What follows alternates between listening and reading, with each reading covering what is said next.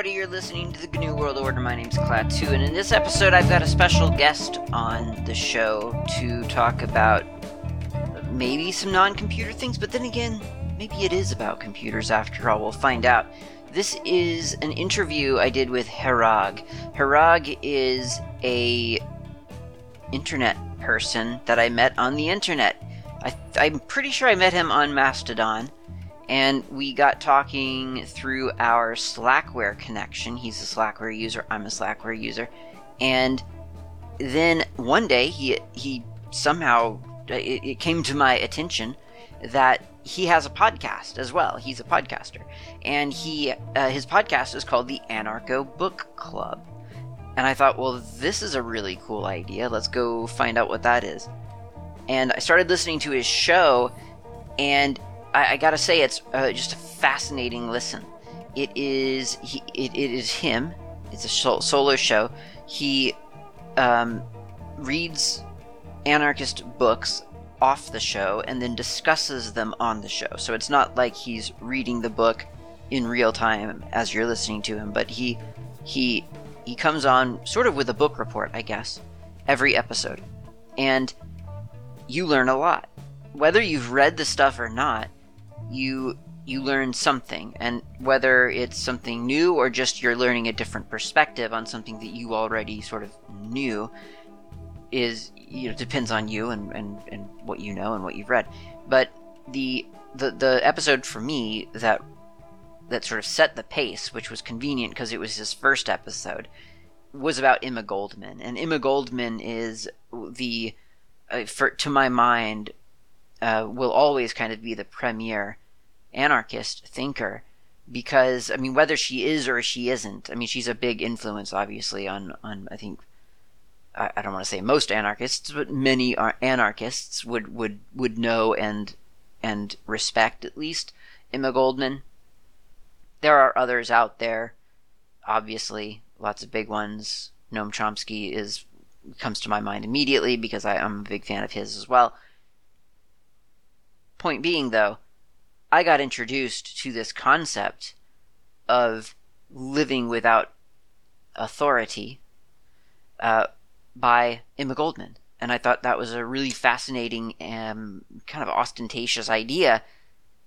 And it, it brought to mind a lot of questions and got my mind really, really thinking in new directions. And, uh, well, it's just set my, my, my brain off onto a lot of questions throughout my entire life. I mean, the the the influence of Emma Goldman on my life can't be understated.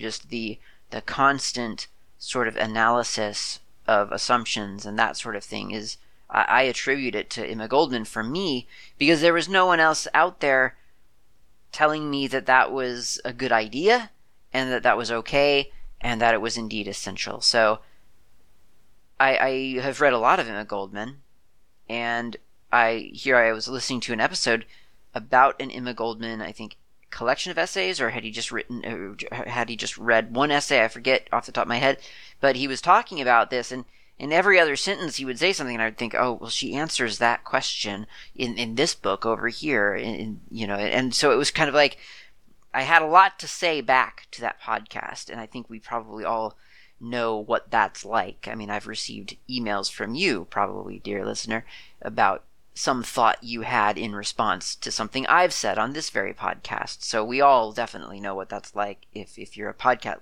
po- podcast listener, you know that sensation. And the result is well, a very stimulating listen. You're not just listening, you know, if you're just listening to an audiobook, that can be super stimulating as well because you're just taking everything in.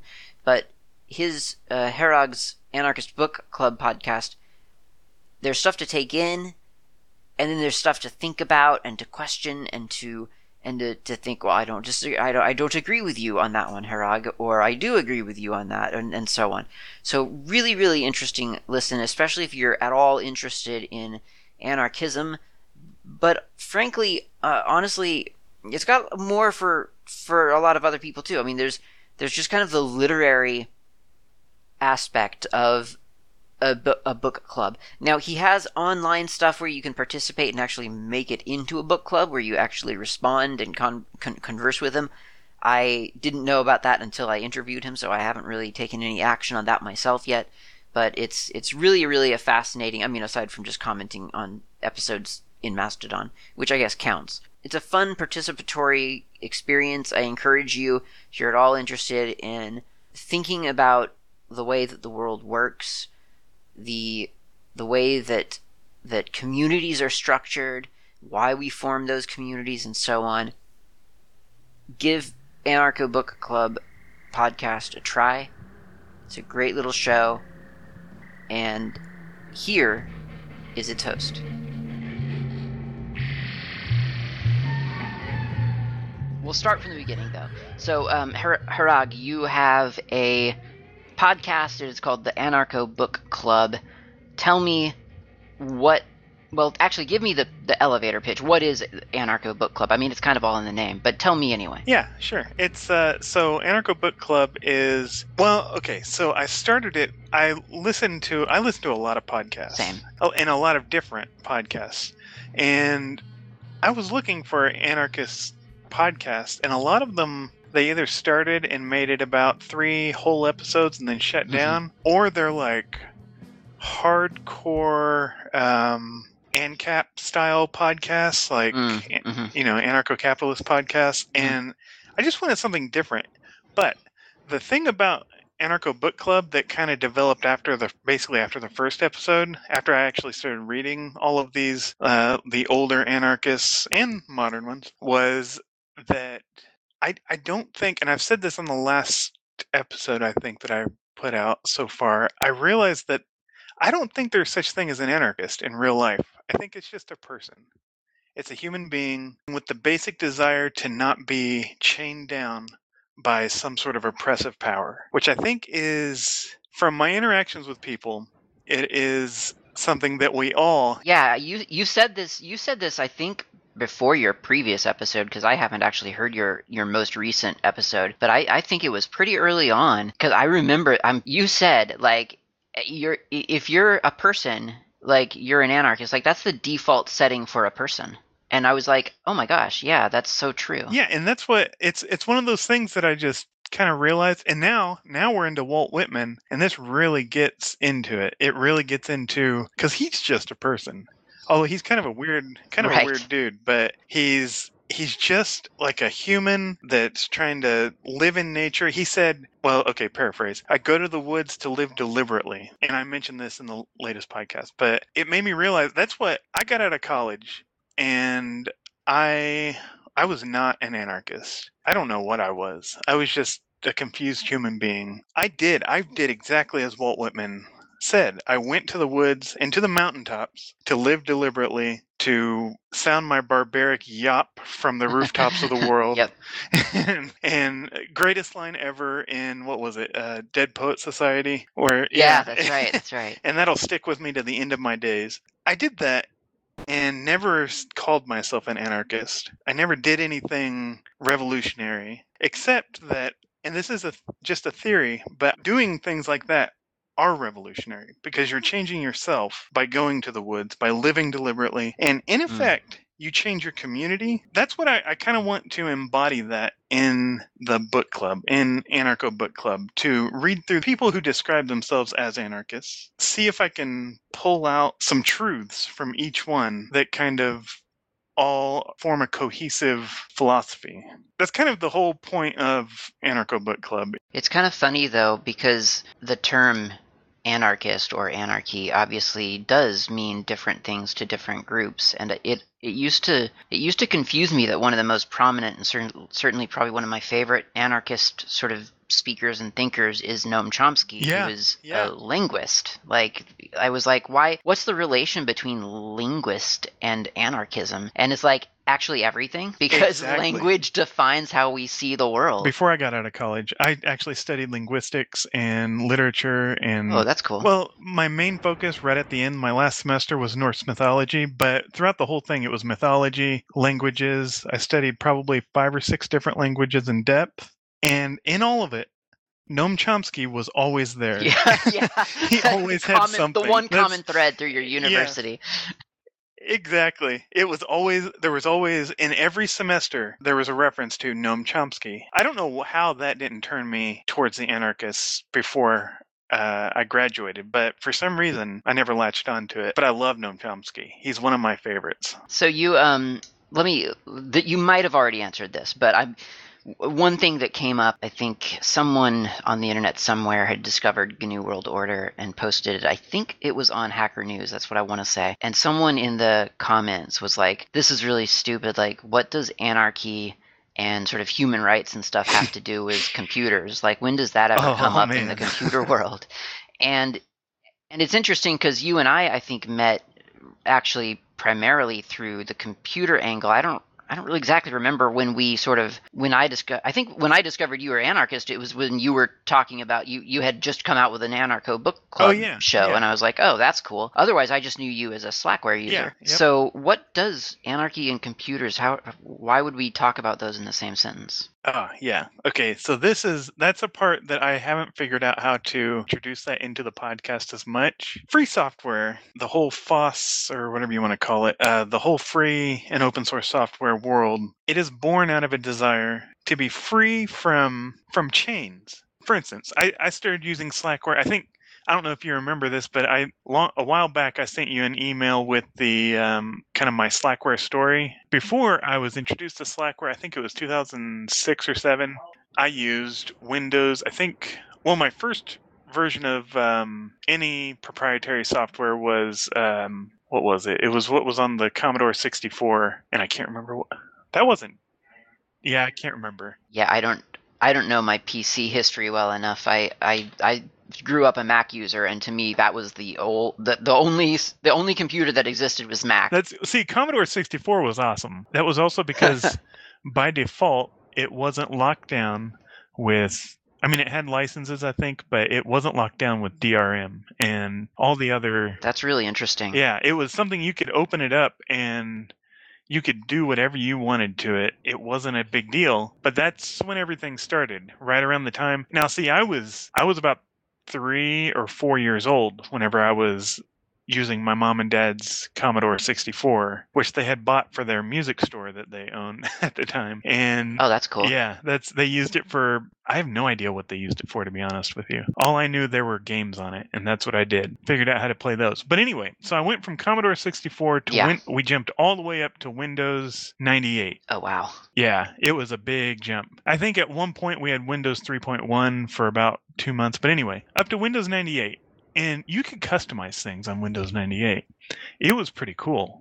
You could get even kind of low level, a little, not low level, but beneath the very surface level and actually customize. I can't remember if it was CSS properties or what, how they how they pick colors and things. You could do all of that. And then comes Windows Millennium Edition Oh yeah. which was the first Sort computer. of yeah, infamous was- edition, that one. I remember Oh, people yeah. really did not like that one. it was the first computer I ever personally owned. I think I got the computer for 50 bucks. It was a cheap computer. I put Windows Millennium on it, was ready to rock and roll, and it couldn't do anything. And it crashed every chance it got. It was horrible. You couldn't change anything unless it had a predefined Yeah. and that was the, my first taste of being locked out of my own computer. Well, something I own. Yeah. And a better, even a better example of how this compares to anarchy and anarchism and just human freedom is last night.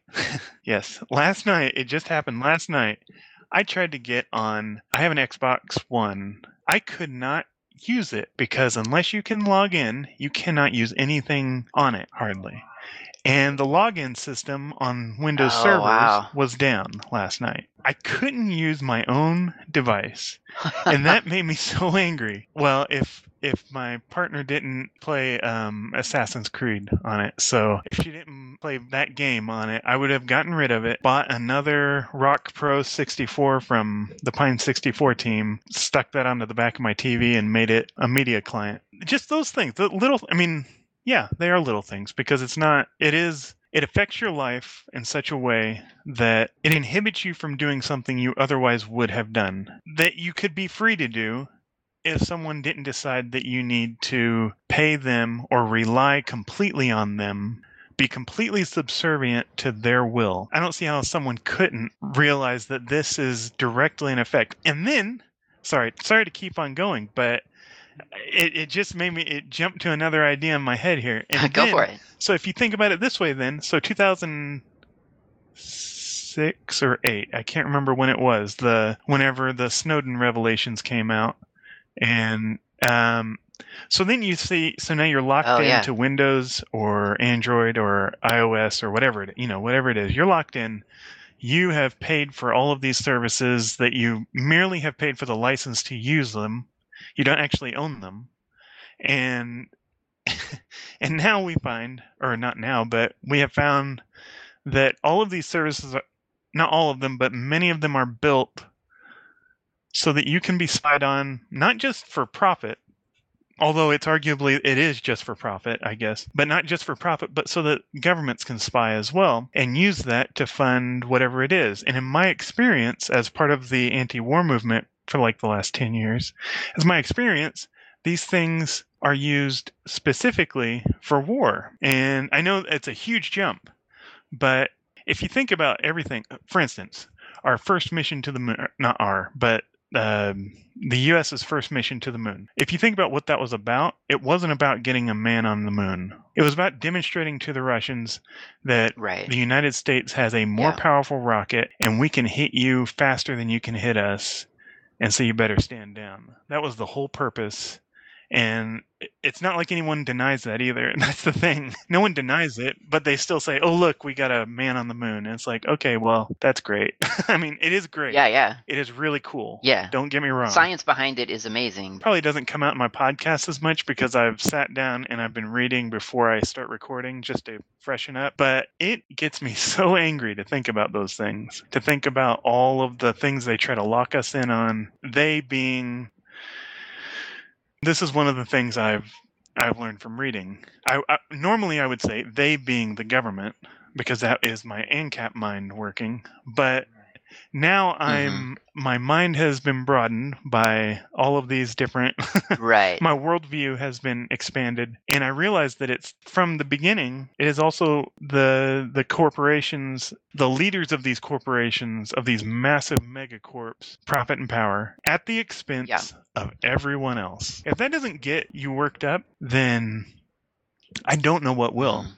And maybe if by then by that point if it if you're not worked up then maybe it's too late the funny thing is, I guess, or the the interesting thing is, I mean, as you were talking about, for instance, a game console or your fifty dollar computer back when you know it was Windows ME or whatever, it is like a small thing. Like it's it's a really insignificant thing. I, I guess the fear is that if there are enough small things in our lives that completely control our actions, then at the end of the day, like literally at the end of each day, we haven't really done anything of our own volition. Like we're we're being sort of like controlled by all of these things that we thought we were sort of partaking in to I don't know, do something else. Yeah, and that's what that's oh that's exactly right. And that's well so I work I work in IT and so I get calls from customers all day about a range of different products. And we're encouraged now I work for a company that is really they're really good to their employees and to their customers. I hear people all day long talking about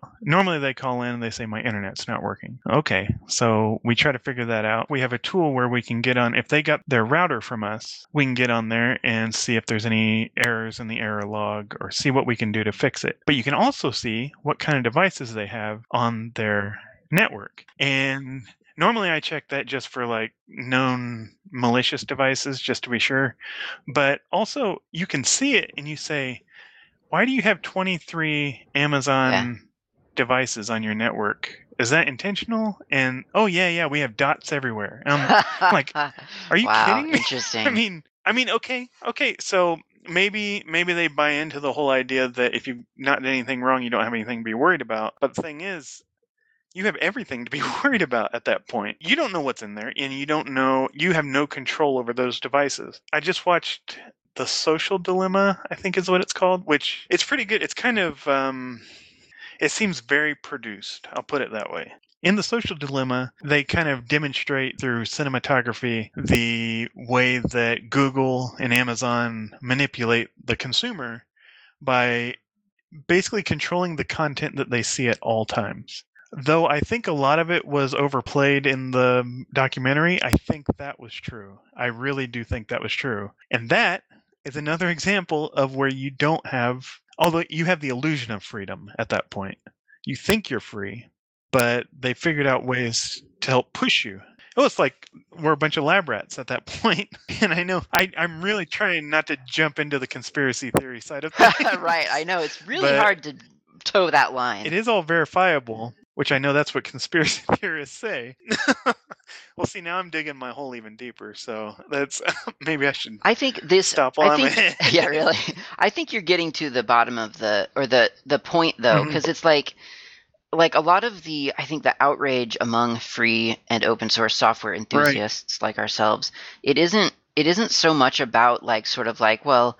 I just want to see the code because I want to see the code, or I want the illusion of greater freedom because you know Richard Stallman says if I do this, then I'm more free. It's it's that we see we have some knowledge to whatever degree we have the knowledge about the technology. And we are in a unique position. We're in a oh yeah, in in some ways we're in a position of power because we understand how this stuff works to some degree. Again like you know we're all different. But there are people out there your support calls with 23 dots around their house they don't understand why that could potentially be a problem you know? These companies and they're really taking advantage of a lot of sort of just ignorance. And we can't make people learn more about computers, but we can at least be voices of dissension and hope that Yeah. people maybe start to at least question, like, well, why do I need to log in just to play the, the game that I pl- that I paid for, or you know, whatever the problem is. and then question: Do I actually even own that that game at this point? I have actually been reading a book that you wrote. I got it off of Smashwords. I'm yep, that would be me. computing without compromise. Yes, what a what a what a great volume. I've really been enjoying it because it's like it's not like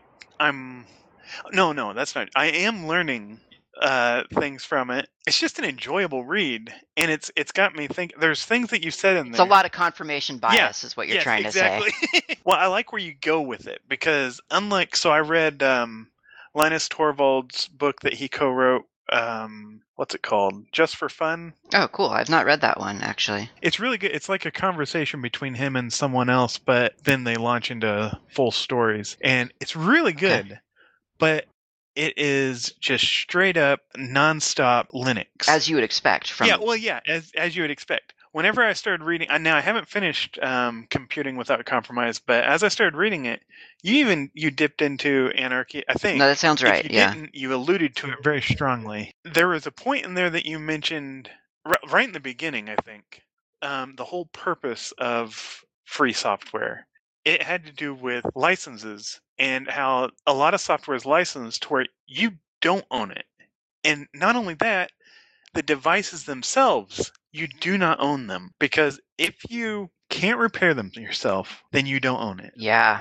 And I think that's what, like the whole uh, California and European European right to repair laws going on right now. And I think there's another state now in the United States that's doing it, Maine or Massachusetts, one of those. My first, my knee jerk reaction to laws of any kind is, uh, Yeah, totally. but the way I've seen it play out in Europe, I'm thinking if any of the laws in the United States, which they probably aren't, but if any of them are anything close to that, I think that would be a step in the right direction. I, I think I think you're alluding to an important thing, which is there's a balance to be struck in anarchism as well as technology and mm-hmm. everything. And and part of the balance is working within the system that we have. Like right now, we we can't exactly pull the plug right now mm-hmm. and expect things to for something productive to happen. That would be a mistake. So working within the system that we're we're sort of that Right. we've that we've all created for ourselves or that we've inherited maybe is a better way to say Mhm. it but also to know that our opinions are very much based on our experiences Yes. and I, I have to i would be the first to admit personally that i've i've come around to a lot of different conclusions after leaving the us and moving to new zealand that i never i was never looking for a change of perspective but there's just such a culture shock you know, that Mhm. sort of settles in after a couple of years, and you're just like, people, not the people are different, the people are the same everywhere, but like the way that the culture has developed was different, and look at how that affects sort of day to day life. It's it's very interesting Oh interesting. yeah. That's a really yeah, that's a really good way to put it. That's because whenever I, I visited Finland, for instance, I, I was there teaching English, which by the way, they don't need anyone to teach them English. I was lied to whenever I signed up for that. That's I don't know why they sent me to teach English, but they did. So it was my school. But anyway, I went there to teach English and the whole culture seems different Yeah. you get to know the people themselves mm-hmm. and it's not like they're any different than anybody else that you meet that we all kind of have that same base desires and instincts and so on and we're all the same same like whenever i went to um i was in india for about a month and a half cool. um, working with um, uh, orphanages. Uh, we are going to build an orphanage.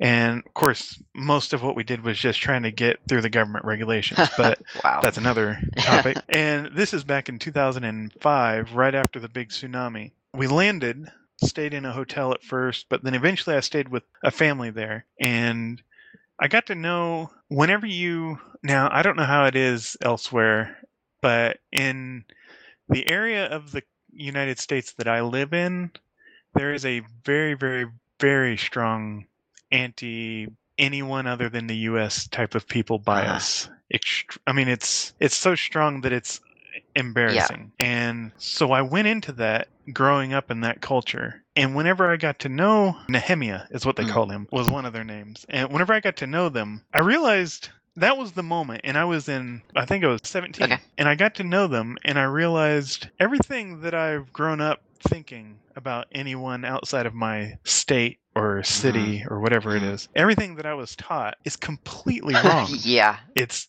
hogwash because these people are the same people as me.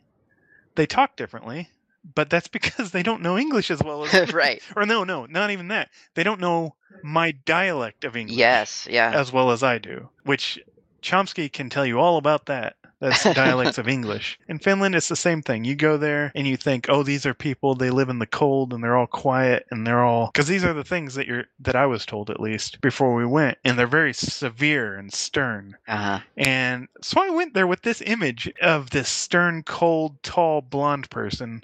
Yeah. And I get there, and it's true that most people in Finland seem to have very light colored hair, but they're not all cold. They're not all stern. and actually, I haven't yet met a Finn that is like that. I It's just one of those things. And I'm not exactly 100% sure how I got off onto that, but well, it, this is why yeah. it takes me, yeah, hours to get a through long your time to record a 45 yeah. minute podcast. Yeah. Um, yeah. Well, I mean, the the thing that that's sort of making me think of is this question, something that you said earlier or alluded to earlier. You know, who who do we get angry at? Do we get angry at the government? Do we get angry at the corporations? Do we get angry at each other? Oh, Like, yeah. who, who's like who is quote unquote they? And I feel like in in a way, they is kind of each of each one of us. Like we can be each other's they in the worst of ways or in the best of ways.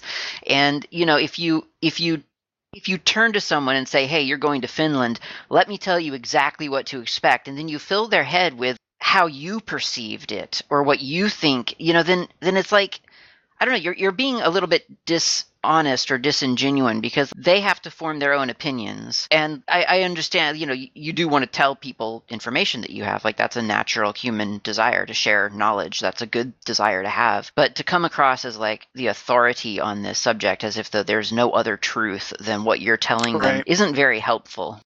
Something else you said earlier was what's the concept of quote unquote doing something revolutionary? Like that revolutionary that term uh, like so many other terms is really a really loaded term. And obviously it's been you know you might have a picture of someone like i don't know in south america with a beret or you might have a picture of an apple ad from like you know the mid to the, the early 2000s where everything was like it's a revolution and the revolutionary thinkers and all this other nonsense. You know you, who knows what you in, you might have a, a vision of someone dressed in black throwing molotov cocktails in uh, seattle. You know who knows what kind of like revolutionary idea you have. But i think what you're saying f- about like Walt Whitman and, and a lot of these people that you've been reading who are just ultimately people, the revolutionary act starts and maybe even finishes in some cases just with your own attitude. A while back, I did an episode, which it wasn't my favorite episode to do, but it was on uh,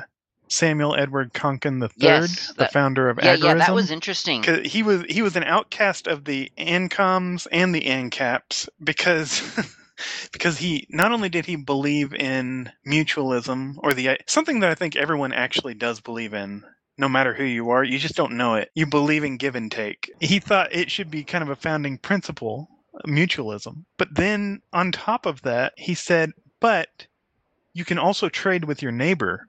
Get that? You Mhm. can trade goods with your neighbor. Isn't that cool? That was his whole thing.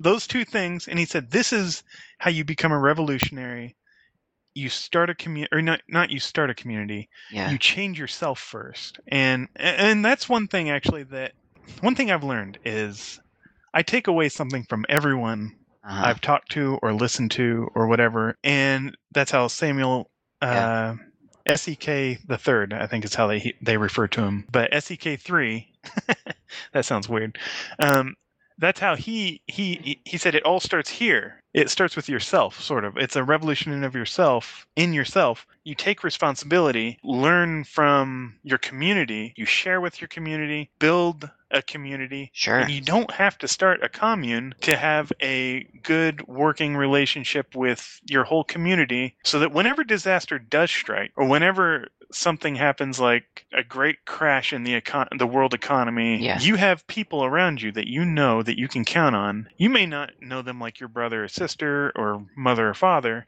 but you know them well enough that you can go next door and say hey listen Yeah. my kids are dying of hunger. Do you have anything? And they would gladly give you something. And I think that goes all the way back to how we started this. That's just called being human. Being an agorist, you're just being a human with a plan. Anarcho communist, you're just a human with a plan that you think will work better. And the same goes for anarcho capitalists. That's just kind of how I I've kept my view of anarchism. Yeah, I think you found your tagline. Being a human with a plan. It's, a, it's perfect. I think that's I think that's the real selling point of your of your podcast, the Anarcho Book Club. I sometimes I have to force myself to listen to an episode that I don't think looks interesting to me. You know, like one of the I forget which one it was. There was one in there who I was oh, it was actually the one that you, we were talking about earlier, Samuel Edward Conk the third. Because i didn't i didn't know that name. I was just like i don't know who that is. I was looking at the um the description and i was like yeah i don't really yeah i don't think this one's going to speak to me. But every time i listen to an episode i come away with something. You know i guess that's kind of what you're saying. Like no matter what it is you, you take something away from just kind of i guess holding that thing in your mind and turning it around and kind of looking at it and whether you agree or disagree now you know that you agree or you disagree that's more than you knew before Yep, and that's what with uh was it Proudhon that was property is theft. I don't even know if I disagreed with him. I just think that it was poorly formulated. Maybe I don't know. I don't really know. Not only did I not enjoy how he talked about things, like how he uh, described his theorems. I just from the outset, and I really tried not to do this, but from the outset, I just didn't agree with his like the thesis the basis for his argument. And I realized he never expanded upon his claim. He never gave any real arguments. But then I got to Kropotkin, and he gave me what I needed to understand Proudhon better. Uh, because he, he went through, in The Conquest of Bread, um, he went through the same kind of claim of property is theft, although he never, I don't think he actually said it.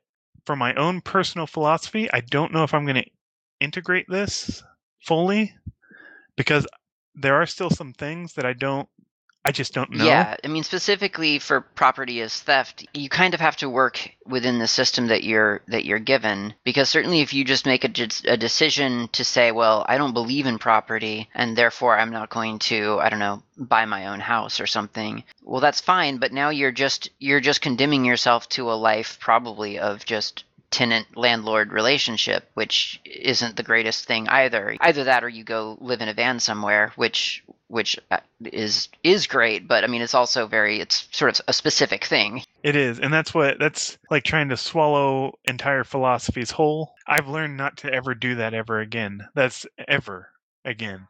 Part of what brought me to anarchism was a man who I now don't listen to and think has gone off the deep end quite a bit. And at one point or another, he was saying something on his podcast, and I'm just like, wait a minute, this is wrong. It's like with computing, though. Whenever I boot up my system, I really want everything to be KDE or Qt centric, you know, uh, built with the Qt framework. I want it all to because it's all cohesive. Yeah, yeah, they're big on that. So, and that's the reason why I tried out Elementary OS for like about a year actually was I wanted everything to be cohesive. It's pretty. It's really pretty, but it goes back to where you don't have hardly any control over that system either. Oh, which is similar to the comparison here. So there's no way in my mind that I can leave this philosophy behind and just take parts of it. I want either the whole thing or none of it at all. And that was my mindset back then. Now, now that I I can piecemeal it out and not feel crazy. It sounds like you and, and I both, and, and probably a lot of other people, I don't think this is super unique. Like, we are raised to some degree that a philosophy or an idea does kind of you can take the package or or just get the heck out like just go away and and it, it's almost it's a weird sort of fundamentalism i guess or extremism i guess but at least for me that's that was my that was my upbringing. I thought that was that was the only way to be. And i think a friend of mine deep geek i think he said that it was um what was he saying? It was a very aristotelian view i think Yep. is what he was calling it. He was saying it's Yep. either black or white and there's no shades of gray. And it took me a long time to get comfortable with saying you know what? I'm okay with accepting that there are there's a grayscale between those two extremes. I don't know what that comes from but it's it can be dangerous i think I don't either. That's well, and I think yeah, C.G. Jung and a whole bunch of other people, even Nietzsche, how he expounded upon the mythological Yeah. and how it is so tightly interwoven. It's all these different mythologists. The Grimm brothers. I have a four-volume set, Johann and Wilhelm Grimm, where they go through all of Teutonic mythology. Which is North, uh, like Norse mythology, and they catalog every single word used in reference to uh, Teutonic mythology. wow And believe it or not, I have I've read through all four volumes. it's like reading a dictionary, but a lot more engaging. Forgotten what I was saying. Oh, you're so horrible at talking. I know. you I you start to captivate me, and then you're like, "What was my point?" I'm like, "I don't know. That's what I I was know. waiting for." I know. by reading the Teutonic mythologies and by reading about all kinds of mythologies all over the world, C.G. Jung, Nietzsche, and all of these other um, philologists and philosophers and uh, psychologists, they've all kind of, I want to say they agree, and I think they do, on this idea that there is an archetype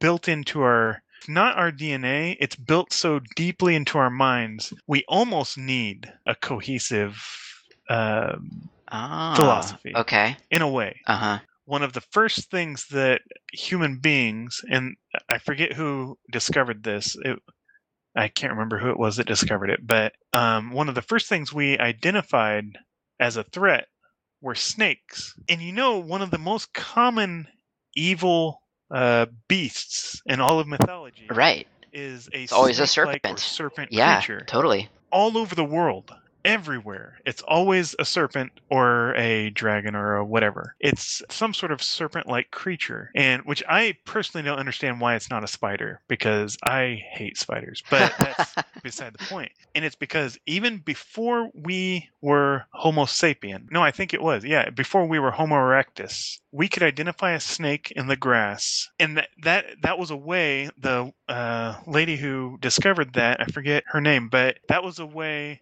there is something there's like a mythology built into our brains that we latch onto and we know certain things we perceive certain things as evil because of um, experiences of our ancestors. And because of that i think because it's not just snakes there are tons of things that are just built into our very Sure. nature as human beings. Yeah. And in conjunction with that, cross all cultures. I think because of that, you can kind of expand on that and say that yes, in fact, we do want a cohesive philosophy that we can hold on to and it's black and white and that's it because that gives us safety that gives us security in the in the united states if you're a republican you're going to wrap yourself up in the american flag and back the blue and all the other stuff uh, oh and you're gonna oh yeah and you're gonna support the troops and you're going to um, always obey the commander in chief, no matter how many people he kills. I was in Yemen, and which I didn't know I wasn't allowed to be there, but I, I wow, that's no one crazy. told me at the border that U.S. Yeah, they they didn't tell me that U.S. citizens aren't allowed in Yemen. Oh, I had no idea, Wow. but I was in Yemen, and you know what? I found I went to eat dinner with a family, and of course they have their cultural differences, but I found out that these people are just human beings. Yeah. and that's it. And they're just trying to get by. And we're bombing the hell out of them. Yeah. And while I was there, I saw a drone fly over, and I just thought, I cannot believe I live in a country Yeah. that claims that we're the most peaceful, you know, democratic country, and we're sending unmanned planes over here to kill a bunch of people that we don't know. It just like it breaks my heart, man. It's like, and that's why I joined the anti-war antiwar.com movement.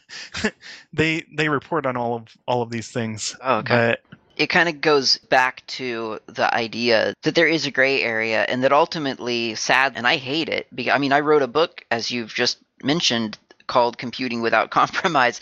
I do not like compromise. Like that that idea doesn't sit well with me but it is a very extremist idea. It's like no it either has to be black or white. And it's like well you live in a place with a government that does things that you're not going to agree with or you live in a community even if you just want to bring it local you live in a community and maybe your neighbor doesn't doesn't dispose of their their waste properly. They, they're burning it in a trash can creating carbon emissions when they should be uh, recycling it or something. Who knows? You know like there's there's all kinds of things that you oh don't yeah, that you yeah. can't sort of like when you know if if you're just if it if the world did truly revolve around just me like that would not happen you know? Like th- all of this Mhm. stuff would not stand. Mm-mm. but like no, then you know like it does happen and that we're all we all have to coexist and yeah, there are compromises to be made. Yeah, um, and that goes for you know living our life in the world and it goes for computing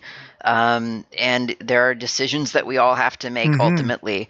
Um, and i guess it just comes down to sort of like making informed decisions making things that sit well with you personally morally you know kind of Yeah. figuring out where where we each stand and i guess how we ultimately affect each other you know wh- whether we're whether we're doing harm to others Yep. or, or, or not or whether we're helping others and so on I've been learning the C programming Oh, language, okay.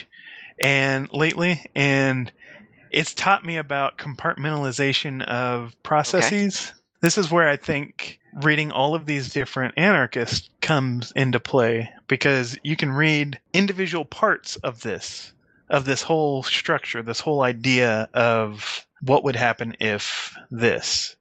And these are all like separate mm-hmm. processes or separate Yeah. functions in the program. Then you can hopefully bring them all together. And eventually in the podcast, I do hope to do some episodes. I already did kind of one. It was kind of a test, but I called it discussion time. And uh, where I want to, from everything that I've read so far, I want to kind of try to see if I can pull everything together into a cohesive, oh, like we were talking about earlier, a cohesive philosophy or thought. Just for uh, one of those things where it's almost a disposable philosophy, something that you can form and then analyze and then maybe test it to see somehow some way test it. And that's why i'm really hoping to get people responding on mastodon and uh, i've been putting things up on lbry lately uh, because it has a comment ah section. okay. I'd like to get input from people because i don't know if my ideas are good or not. Like i don't know like if i do a discussion time i lay out this big old plan. I don't know if that's a good idea or not And I'd rather someone cut me down and tell me that's stupid than them just let me believe that, hey, maybe I did come up with a really good philosophy here. So that's kind of where I want it to go eventually. Yeah, I mean, I guess that's kind of the the model of a book club. Typically, is to read and then discuss. Probably, where can people find uh, the Anarcho Book Club online? You can go to anarchobook.club to discuss, to comment. You can either go to it's lbry.tv and just search for Anarcho Book Club. I'm the only one there, or my club is the only one named that. Let's see. And then I've got one other link. It's just kind of an experiment. It's like a Reddit clone, sort of. And I don't really like Reddit, but I thought it looked cool. That is at lemmy, L E M M Y dot M L forward slash C forward slash anarcho book club. Oh, actually, you can find me on Mastodon too. Dobbs.town forward slash at Herag, H E R A G. Perfect. Thank you um, for coming on my show and talking Sure. about this topic. I, um, like I say, people have kind of brought up the question now of like what what GNU World Order has to do with anarchy and why I claim to be one thing and never really talk about it. So um, it was perfect to get you to do the hard work for me. Oh, not a problem. Yeah, that's I I enjoyed it a lot. So, and thank you for having me too, by the way. Thank you for listening to the GNU World Order Oggcast. This has been Klaatu. You can reach me on IRC. I'm on the Freenode network usually in channels such as Oggcast Planet, Slacker Media, Slackware, a couple of others. My nick on IRC is not Klaatu. You can also reach me lately on Mastodon. My username there is at Klaatu at mastodon.xyz. Of course, you can email me at klaatu at member.fsf.org. That's klaatu at member.fsf, as in free software freesoftwarefoundation.org. And of course, you can visit my various websites, GNUWorldOrder.info and SlackerMedia.info. I will see you next time.